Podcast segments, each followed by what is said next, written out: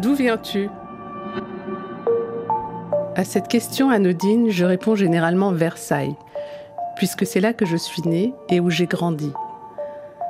Je vois bien que ma réponse laisse mes interlocuteurs perplexes. Presque systématiquement, ils ajoutent ⁇ Je voulais parler de tes origines ⁇ Cette question, aussi maladroite soit-elle, ne m'a jamais dérangée, même si j'y vois parfois une façon de me coller une étiquette ou de me parler du pays d'origine de mes parents, du couscous ou de la danse du ventre. Vous écoutez D'où viens-tu? Premier épisode de La France, mon bled, femme d'Algérie et fille de France, paroles et regards croisés. Je m'appelle Latifa Mouawed. Je suis française d'origine algérienne. Quand je suis née en 1969, j'étais française par le droit du sol. Puis en 1993, avec les lois Pasqua, j'ai dû prouver que je l'étais en fournissant un certificat de nationalité. Selon les gouvernements, j'étais ou je n'étais pas française. J'ai toujours entendu parler du problème de l'immigration, de la question des origines, de l'identité. Les immigrés clandestins n'ont plus leur chance en France. Si on veut faire l'intégration, faut maîtriser les flux migratoires. La France a le droit d'accueillir sur son territoire qui elle veut et non plus qui le veut. Qui sont donc ces immigrés dont parlent tous ces responsables politiques? Des Espagnols Des Portugais Des Polonais? Bah non. Ce dont on parle depuis des décennies, c'est de l'immigration nord-africaine, et plus récemment de celle venue d'Afrique subsaharienne. Et pourtant, la présence des Algériens en France est une vieille histoire. C'est ce que m'a raconté l'historienne Peggy Derder. Elle est spécialiste de l'histoire de l'immigration en France. L'immigration algérienne, effectivement, elle est, très importante euh, après la Seconde Guerre mondiale, mais je me permets de rappeler qu'elle a commencé très tôt en réalité. Euh, elle a commencé dès la fin du 19e siècle. Alors évidemment, le terme immigration euh, n'était pas retenu puisque les Algériens étaient des indigènes. C'était le, nom euh, qu'on leur donnait. Ils vivaient dans trois départements dits français, qui étaient français, hein, qui étaient colonisés. Et ils pouvaient circuler en métropole, mais pas de manière libre. Hein. Les, les, les allées et venues étaient très contrôlées. Et cette immigration s'est poursuivie dans l'entre-deux-guerres. En 1947, la France met fin au Code de l'indigénat. On ne parle plus d'indigènes, mais de Français musulmans d'Algérie. Une relative liberté de circulation est instaurée entre les départements algériens et la métropole.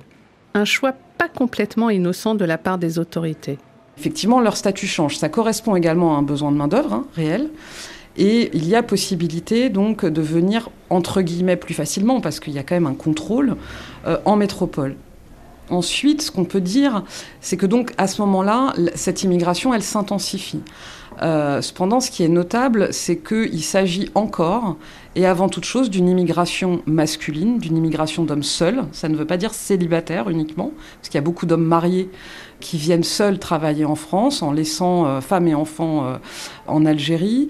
Mais le contexte de la guerre va à la fois intensifier les flux migratoires, puisqu'on dénombre euh, un peu plus de 200 000, 220 000 Algériens en 1954, donc au début de la guerre d'Algérie, et ils sont 350 000 à la fin de la guerre. Et ce qui est notable pendant cette période, c'est l'arrivée euh, très forte, ou en tout cas beaucoup plus forte que les années précédentes, des femmes et des enfants. Donc c'est ce qu'on pourrait appeler la familialisation euh, des flux migratoires. Et c'est là que les pouvoirs publics se posent la question de est-ce que cette présence algérienne en métropole ne va pas devenir durable c'est une inquiétude hein, de la part des pouvoirs publics. Alors évidemment, dans le contexte de la guerre, mais pas seulement, parce que cette population est considérée comme, euh, encore une fois, inassimilable. Si j'en crois Peggy Derder, ce serait donc l'arrivée des femmes qui aurait marqué l'installation durable de la communauté algérienne en France. J'ai eu envie de remonter le fil de cette immigration, de la guerre d'indépendance à nos jours. De savoir comment ces femmes avaient vécu cet exil, si elles l'avaient choisi ou subi, comment elles ont été accueillies en France, comment elles ont éduqué leurs enfants, comment leurs enfants, petits-enfants, arrière-petits-enfants ont trouvé leur place dans ce pays. Pour répondre à toutes ces questions, il fallait que je rencontre des femmes de toutes les générations. Pour remonter ce fil, je voulais commencer par les plus âgées, je me suis donc tournée vers ma mère pour qu'elle me mette en relation avec plusieurs d'entre elles. Et là, Le téléphone arabe a bien fonctionné. Je ne savais pas toujours ce que j'allais entendre, mais je voulais les écouter, les laisser parler, se raconter. Très tôt dans mes entretiens, il est apparu que pour la plupart d'entre elles, ces femmes n'avaient pas le choix. C'était leur père ou leur mari qui décidait. Je suis venue pour me marier, j'étais promise au mariage. Rama est arrivée en France en 1960. Mon père et mon bon-père, ça me met d'accord et puis voilà. Donc je suis arrivée chez mes beaux-parents parce que mon père il était là, mais ma mère et mes sœurs n'étaient pas encore. Elles sont arrivées après moi, deux mois après quand je suis arrivée en France, ils étaient arrivés. Et, comment euh, as-tu trouvé la France? Est-ce que c'était comme tu l'imaginais? Ben, j'ai pas d'imagination parce que c'est vrai, je n'imaginais pas comment allait la France parce qu'avant on n'avait pas de télé, on n'avait pas. Je voyais des fois les émigrés qui étaient ici depuis longtemps puis qui venaient en, Algérie. C'est vrai que les, enfants ils savaient pas parler, enfin ils parlaient l'arabe avec un accent. Tu sais que nous on trouvait ça bizarre, mais bon ça va. Euh, mais la France. Euh, je sais pas. Franchement, moi, j'avais pas envie de venir à la France. À l'époque, on n'avait pas envie de venir. Hein malgré la guerre, malgré la misère et tout ça, on ne voulait pas venir en France. Parce que là, on était obligés. Mon père, il a dit, il a dit à ma mère, il faut que tu viennes. Pourquoi vous ne vouliez pas venir? Bah, on était bien là-bas. Et puis pour nous, là-bas, à l'époque, même ma mère, mon père, il a toujours, toujours, il lui dit, tu viens, on y va, hein. tu, viens, je te ramène. Enfin, tu viens avec les enfants et tout. Mais ma mère, elle disait tout le temps, non, je reste ici. Enfin, pour les, eux, à l'époque, tu quittes pas ta famille, ton pays surtout. C'est aussi ce qui s'est passé pour Fatna, 86 ans, venue tout droit d'un village de montagne de l'ouest algérien. Elle se souvient du choc lors de son arrivée au bidonville de Nanterre. Je suis arrivée en Espagne par bateau, seule, avec mes trois enfants. J'ai pris le train de nuit. Mon oncle est venu me chercher. Sur la route, je lui demandais Mon oncle, où est le bâtiment? Il me répondait Nous ne sommes pas arrivés. On continue de rouler, alors je lui repose la question. Mon oncle, c'est ici? Non, ma nièce. Mon oncle, c'est ici? Où est le bâtiment? Ce n'est pas encore là. Quand je suis arrivée près de la Seine, il n'y avait que de la ferraille, des bidons d'acier, des orties, des ronces. Puis à Nanterre, il n'y avait rien, à part le bidonville. J'ai dit, mon oncle, c'est ici? Il m'a répondu, oui. Je suis alors tournée vers mon mari, je lui ai dit, c'est ça, les habitations de France? Il m'a répondu, tu n'as encore rien vu. Qu'est-ce qui m'attend? Entre, tu verras. Et pour Peggy Derder, ces femmes qui n'ont pas choisi de venir en France se retrouvent face à de nombreuses difficultés. Évidemment, euh, la situation des femmes en métropole est extrêmement difficile, extrêmement précaire. Euh, du fait effectivement de leur analphabétisme, hein, plus de 90% de la population est analphabète, du fait de la barrière de la langue, et puis parce que contrairement aux hommes, euh, les lieux de sociabilité n'existent pas. Euh, les hommes, de par leur travail, ont des contacts euh, avec soit leurs camarades euh, algériens, soit rarement, mais ça peut arriver évidemment avec d'autres ouvriers d'autres nationalités, ou par le biais du café, ou encore par le biais des réunions lorsqu'ils sont militants euh, de la cause indépendantiste lorsqu'ils sont militants du FLN. Les femmes n'ont pas ces possibilités-là et elles vivent en plus effectivement dans des conditions euh, extrêmement précaires dues au logement. C'est la crise du logement. Beaucoup vivent en bidonville, dont le bidonville de Nanterre. Donc il y a un isolement, euh, il, y a une, il y a une difficulté véritablement affective, psychologique très, très lourde pour ces femmes. Lorsque ces femmes arrivent en France à la fin des années 50, la guerre fait rage, et pas seulement sur le sol algérien mais aussi en métropole où le FLN, le Front de Libération Nationale, est très actif. Les familles sont directement touchées par cette guerre. Salika Amara, présidente de l'association Filles et Fils de la République, qui lutte contre les discriminations et les préjugés, a ressenti très jeune cette oppression de la guerre. Elle a fait l'effort de me parler de son enfance, même si ça lui est très difficile. Je suis, mes frères et sœurs, on est des enfants de la guerre. On était impliqués directement parce que mon père était membre du FLN et euh, il était euh, vivement recherché parce que l'on appelait ce que ma mère appelait la sortie. Pendant longtemps, on, appelait ça aussi la sortie puisqu'on répétait un petit peu les mêmes mots. Et en fait, elle, elle parlait de la sûreté.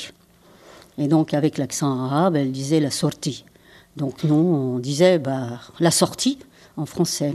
On n'a jamais habité au même endroit, puisque mon père était recherché. On a squatté à gauche, à droite. On a eu une scolarité très, très chaotique. On était obligé de se cacher. Et puis il est arrivé un moment où on s'est stabilisé parce qu'on avait squatté une maison qui se trouvait euh, à Noisy-le-Sec, qui pour nous c'était quasi un paradis terrestre parce que c'était une maison avec euh, d'énormes champs, des vergers, on avait un jardin. Bon, bien sûr, on n'avait pas de salle de bain, on n'avait pas l'eau à l'intérieur, on n'avait pas véritablement le chauffage, mais ça a été un paradis parce que on était enfin entre guillemets un, semblant de de chez soi. Et puis cette stabilité, bien évidemment, a fini par nous rattraper puisqu'on a eu quand même subi des violences très régulières de la part de la sûreté, parce qu'en pleine nuit, on avait euh, la police qui venait euh, nous réveiller, fouiller toute la maison. Euh, voilà, j'aime pas parler en fait de cette époque. De déchirer les photos. On n'a pas, j'ai pas de photos de ma jeunesse. Bon, enfin bref, c'est dur pour moi de parler finalement de cette période.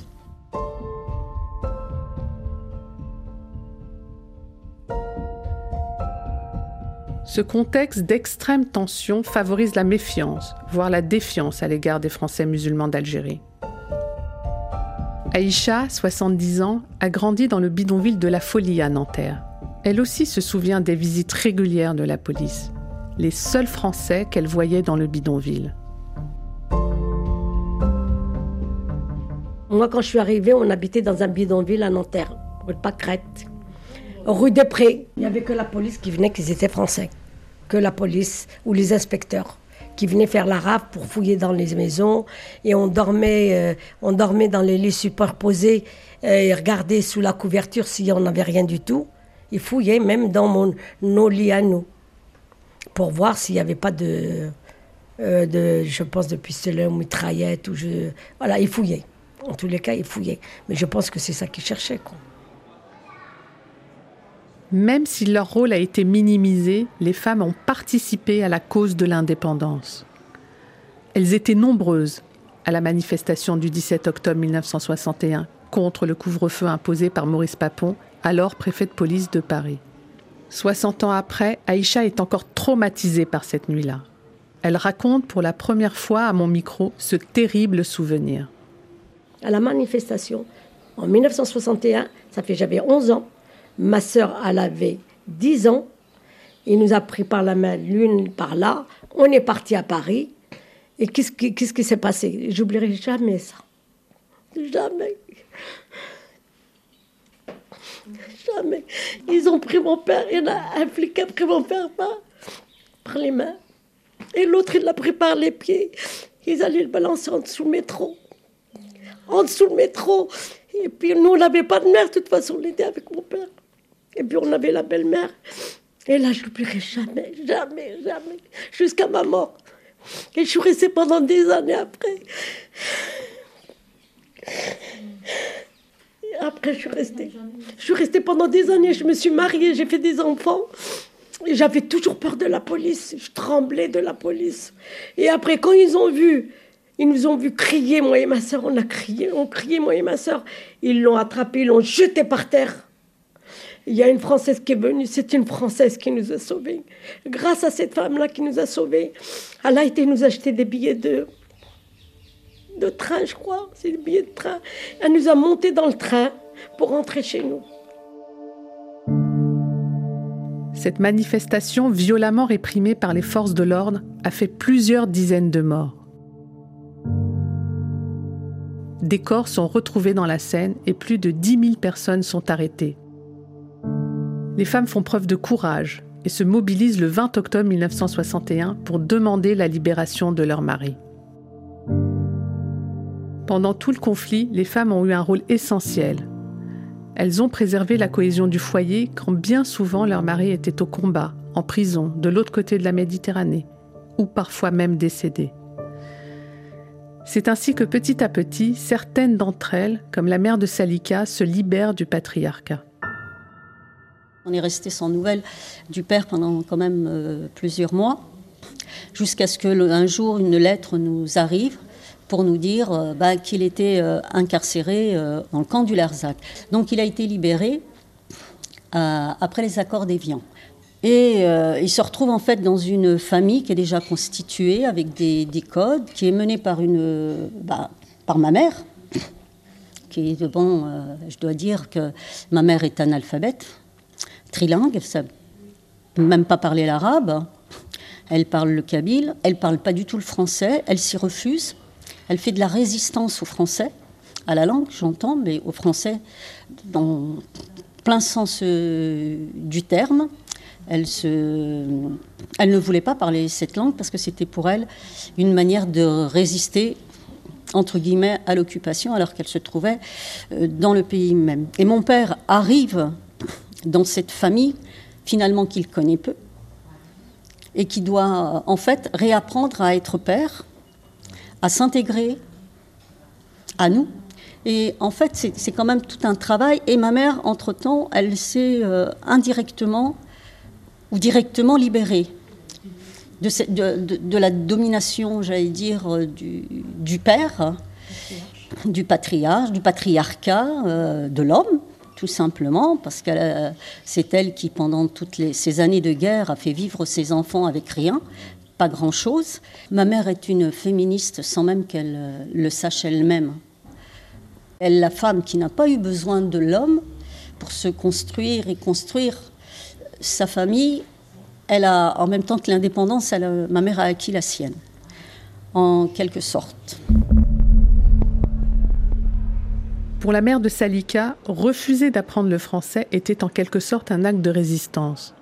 Mais en tant que militante du FLN, elle voulait la réussite de ses enfants. Salika m'a en effet appris que l'éducation des enfants faisait partie du projet du FLN. Le mouvement avait besoin de jeunes diplômés pour construire le pays une fois l'indépendance acquise. Ma mère a tout axé sur l'école apprendre et à ce que ces enfants soient, entre guillemets, comme on disait à l'époque pour les singer un petit peu, pour en faire des quelqu'un. Voilà. Et, on le sait, toutes les familles ont pris euh, ce principe-là de dire il faut que nos enfants continuent à aller à l'école, il faut en faire des ingénieurs, il faut en faire des médecins, il faut en faire des avocats pour pouvoir retourner dans le pays et permettre sa reconstruction, sa reconstruction et pour être totalement euh, autonome. Donc l'école a été un, un vecteur hyper important pour que nombre de familles ne partent pas. Devenir quelqu'un. C'était aussi le rêve d'Aïcha, qui raconte avec une émotion poignante ce jour où elle a obtenu le prix d'excellence à l'école primaire. Une récompense suprême pour les enfants de l'époque. J'ai été à l'école, j'ai un très bon souvenir. Quand on m'a donné le prix, le prix d'excellence, et je voulais avoir quelque chose de bien pour aller chercher mon prix d'excellence. J'ai été m'acheter une robe. Je sais pas, elle coûtait pas cher, mais c'était dans la, dans la. Elle était, je me rappelle toujours de ça, c'était une robe avec des carreaux en vert clair et blanche. Et je me trouvais belle dans tout ça. Quand on a eu l'indépendance, on m'a demandé à faire des cartes d'identité aux gens. J'aurais bien voulu faire ça. J'aurais travaillé au consulat après et tout. Et mon père voulait. Il m'a dit oui, mais ma belle-mère, elle voulait pas. Elle m'a jeté dans les bras d'un homme. Le projet du FLN d'avoir une jeunesse la mieux éduquée possible en France pour construire l'Algérie se heurtait donc au poids des traditions. Alors finalement, mon père, il a dit oui. Il m'a mariée à 13 ans. Et là, j'avais. Euh, il avait plus, il avait 20 ans plus que moi. Moi, j'avais 13 ans et lui, il avait 33 ans, je pense. Ouais. Et comment ça s'est fait? Votre père vous a demandé euh, votre avis ou? Non, il m'a pas demandé mon avis. Non, m'a pas. Il fallait, il fallait que je me marie. Alors, comment ça s'est passé? Un jour, il est venu, il vous a dit, vous allez vous marier? Oui.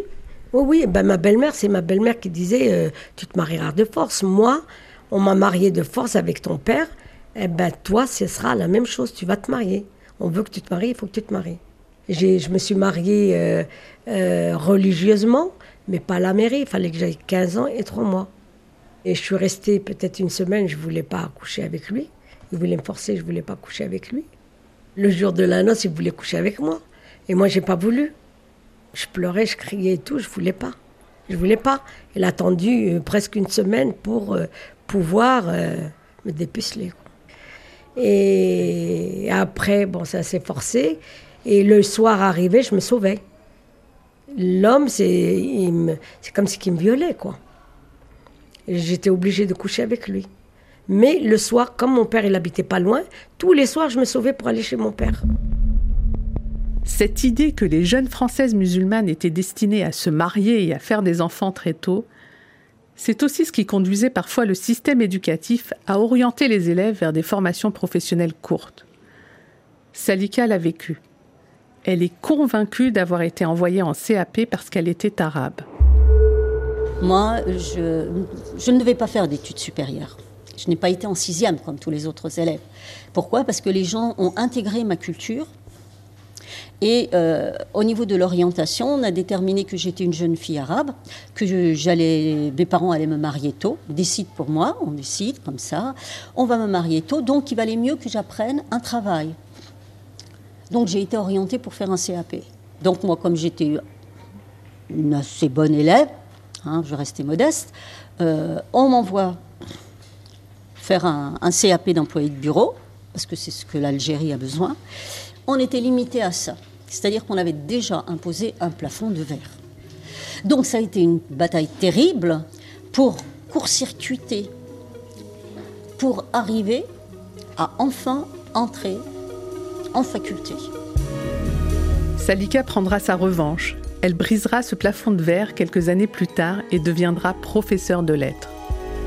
Pour la génération de ses parents, la question de l'intégration telle qu'on la connaîtra dans les années 80 ne se posait pas. Mais la volonté de discrétion, de se fondre dans la masse était très forte. Le souvenir Karama du jour de son arrivée en France l'illustre bien. Mon père, il m'a dit, tu ramènes rien, rien, rien, le vêtement de là-bas, tu fallu tout, on achète ici. Donc j'ai ramené juste euh, ce que j'avais sur moi, mais c'était comme à l'époque, jupe, veste et tout ça. Et ah, juste avant le départ, quand elle m'a acheté ce gilet là-bas, je l'ai encore, je l'ai gardé. Et ben, je suis venue avec, et le negab, et le sale bêtise que j'ai fait. Hein. Je l'ai écouté, j'ai fait ça. Et j'arrive à Orly, on descend, et mon père m'a pas reconnu. mon père était grand, avec un chapeau melon, des lunettes. je l'avais pas vu depuis euh, six ans. Et là, bon, je regardais comme ça, j'ai pas fait. Et je regarde, je cherche, mon Dieu, je vais rester tout seul. Puis là, je dis, oh, papa, Et puis lui, c'est toi, c'est toi. Et puis il commence à me tirer et tout. Puis il m'a engueulé, puis il voulait me frapper. Hein. Ah, oui, il me dit, qu'est-ce que c'est cette honte que tu me fais là? Il ne voulait, voulait, pas que tu sois habillée comme ça. Non, non, il voulait. Et c'est vrai, en dessous, j'étais bien habillée. Euh, voilà, l'européen. Tout le chemin, il m'a engueulé, il m'a engueulé. Et on arrive à la maison chez mes beaux-parents. Et donc après, il me dit, parce que j'avais mieux écrire un petit peu que lui, l'arabe. Et du coup, on a écrit pour ma mère et mes soeurs quand il vient. Il m'a dit, tu leur dis, si jamais vous venez s'habiller comme tu étais toi habillé, mais je te jure, il m'a dit, si jamais, jamais il vient habiller comme ça, moi je ne viens pas chez moi, hein. moi je ne les ramène pas. nos parents, nos grands-parents, qui n'étaient ni français, ni étrangers, indigènes jusqu'en 1947, choisiront pour la plupart d'entre eux la nationalité algérienne lors de l'indépendance de l'Algérie en 1962. Ils voulaient croire qu'un jour, ils rentreraient dans leur pays. C'était oublier un peu vite ces enfants illégitimes, comme les a nommés le sociologue Abdelmalek Sayad. Ni véritablement français, ni véritablement algériens. Cette seconde génération, dont la double appartenance n'était ni reconnue ni légitime, allait bouleverser le cours des choses.